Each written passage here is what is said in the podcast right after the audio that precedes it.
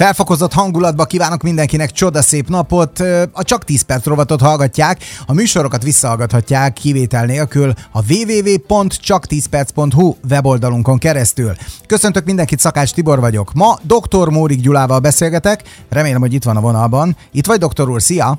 szolgálatra jelentkezem. Nagyon köszönjük az eddigi információkat is. Fontos a D-vitamin, baromira lényeges. Tegnap különben azt is tisztáztuk, hogy a hiánya milyen problémákat okoz.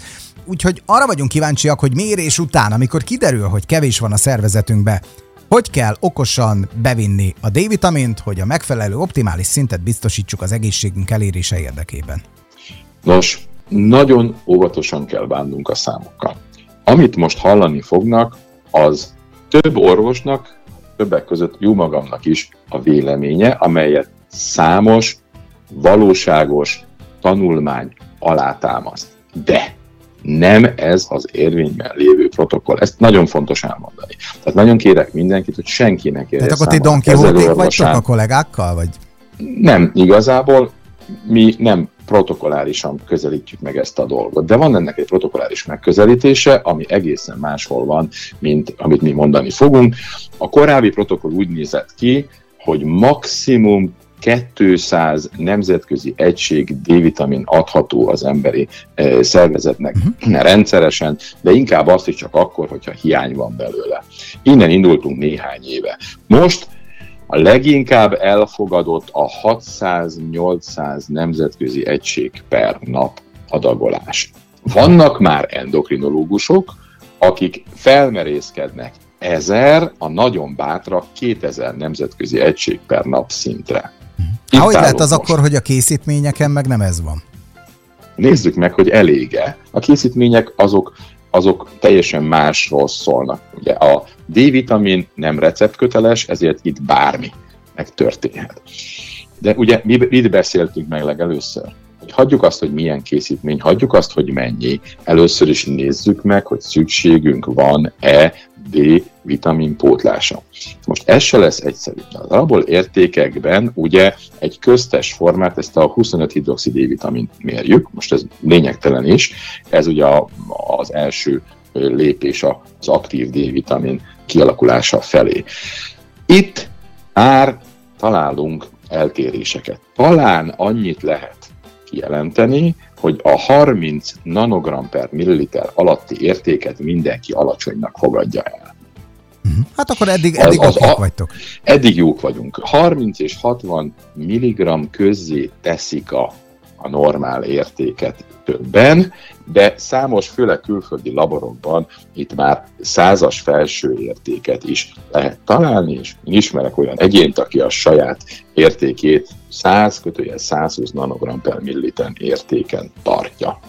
De most nem ez a legfontosabb, hanem az, hogyha valakinek valóban kevesebb a D-vitamin szintje, mint ez az ominózus 30 nanogram per milliliter, és az ajánlásokban lévő 600-800 nemzetközi egységet kezdi el szedni, akkor tudod, mennyi idő alatt lesz jó D-vitamin szintje? Hát ezt kérdeztem tegnap, azt mondtad, nagyon gyors Sosem. a szervezet. Sosem. 600-800 nemzetközi egység per nappal egy 30 nanogram per milliliteres D-vitamin értéket soha nem tudsz helyrehozni. Hm? Akkor mit tegyünk? Tehát meg kell mérni, kérem szépen, mert a puding próbálja az evés. Tehát magyarán szólva, ha megméred és adsz neki ennyit és nem változik, akkor igazoltuk, hogy ez nem elég. És ha 1000-2000 nemzetközi egységet adsz, ami már az elvetemült protokoll, akkor valamilyen szinten megindul, de nagyon-nagyon-nagyon lassan fog normál tartományba menni a D-vitamin szint. Na akkor Tehát, mi, mi történik? Az első lépés, hogy tesztelünk, és ha mondjuk egy 20 nanogram per milliliteres értéket találunk, akkor nem vacakolunk, hanem 10 ezer, vagy ha még alacsonyabb az érték, akár 20 ezer nemzetközi egység per nappal is el lehet kezdeni a D-vitamin szint helyrehozatalát. Csak hogy. És itt a lényeg. Ez nem arról szól, hogy nekiállunk, tessék szíves lenni, ennyit szedni, aztán majd, ha túltoltuk, akkor, akkor tessék szíves lenni, szólni. Hanem amikor ráállítod a beteget erre a történésre, akkor adaktól függően, meg attól függően, milyen mérő jövünk, 4-6 hét múlva újra kell tesztelni. Uh-huh. Tehát gyakorlatilag a tesztekkel belövitek a szintet, és addig a lehetőség szerinti Így optimális van. dózist adjátok. Így van. Na most utána pedig, amikor elérte azt a szintet, amit jónak tartunk, akkor utána be kell állítani a fenntartó dózist, a mi tapasztalatunk szerint. Ez a fenntartó dózis valahol 3000 és 5000 nemzetközi egység között van, és ez egyénektől függően változik. És amikor erre a fenntartó dózisra ráállítottál egy beteget, bizony három hónap múlva meg kell mérni, hogy akkor ez a dózis ez elég, nem elég, hogy néz ki. Mindenkiben más-más lesz a fenntartó dózis, a D-vitaminnak az az adagja, amit naponta be kell vinnie.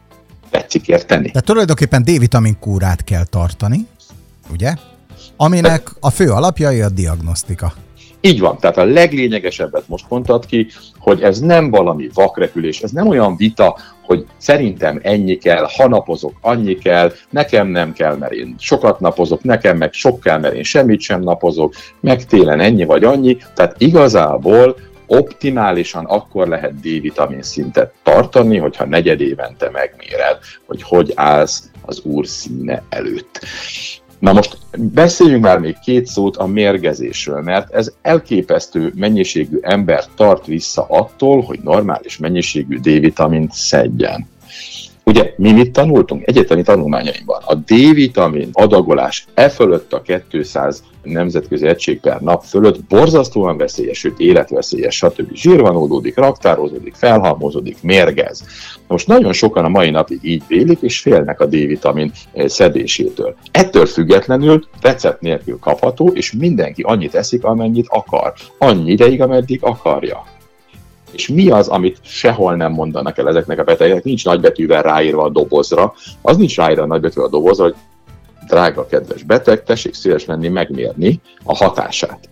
Jó, tehát megint csak szeretném a tesztelést, a fontosságát, a tesztelés fontosságát hangsúlyozni, és az orvosi követés fontosságát.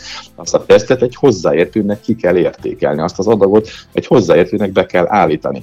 Ez valóban nem egy játékszer, nagyon-nagyon fontos, de azért azt is nézzük meg, hogy mekkora a veszély, tehát mennyire kell ilyen ész nélkül, hogy naponta rohangászni, hogy ja Istenem, teszteket kell csinálni. Nem kell előre bocsátom. Találtam egy úgynevezett visszatekintő, ezt hivatalos úgynevezett retrospektív tanulmányt, ami 16 évre visszamenőleg gyűjtötte ki az adatokat. És azt mutatta, hogy 73 ezer fő rendszeresen nagy mennyiségű D-vitamin szedő betegnél a legtöbb beteg D-vitamin szintje nem is érte el a 80 nanogram per millilitert. Mondjuk az enyém ennél például magasabb szinten van. Volt számos vizsgált egyén, akinek meghaladta a 120 nanogram per millilitert, sőt számos olyan volt, akinek még a 170-180 eh, nanogram per millilitert is meghaladta. Ezek már tényleg extrém magasságok. És mindössze ebből a 73 ezer emberből mindössze négynek voltak tünetei, amelyek utaltak a D-vitamin túladagolásra, tehát hányás, hasi fájdalom, székrekedés. Még egyszer mondom, 73 ezer főből, aki nagy mennyiségben szedte, és nagyon sok közöttük extrém magas D-vitamin szintekkel is rendelkezett, mindössze négynél jelentkeztek tünetek. Ennél a négynél is a következőképpen. Téves volt az adagolás. Amit egy hétre írtak fel nekik, azt ők egy nap szedték be, hosszú távon, vagy összekeverték a csepp és a cseppentő kifejezéseket, tehát nem egy cseppet raktak a D-vitamin folyékony D-vitaminból, hanem egy egész cseppentőnyi. Tehát így érték el ezt az extrém túladagolást.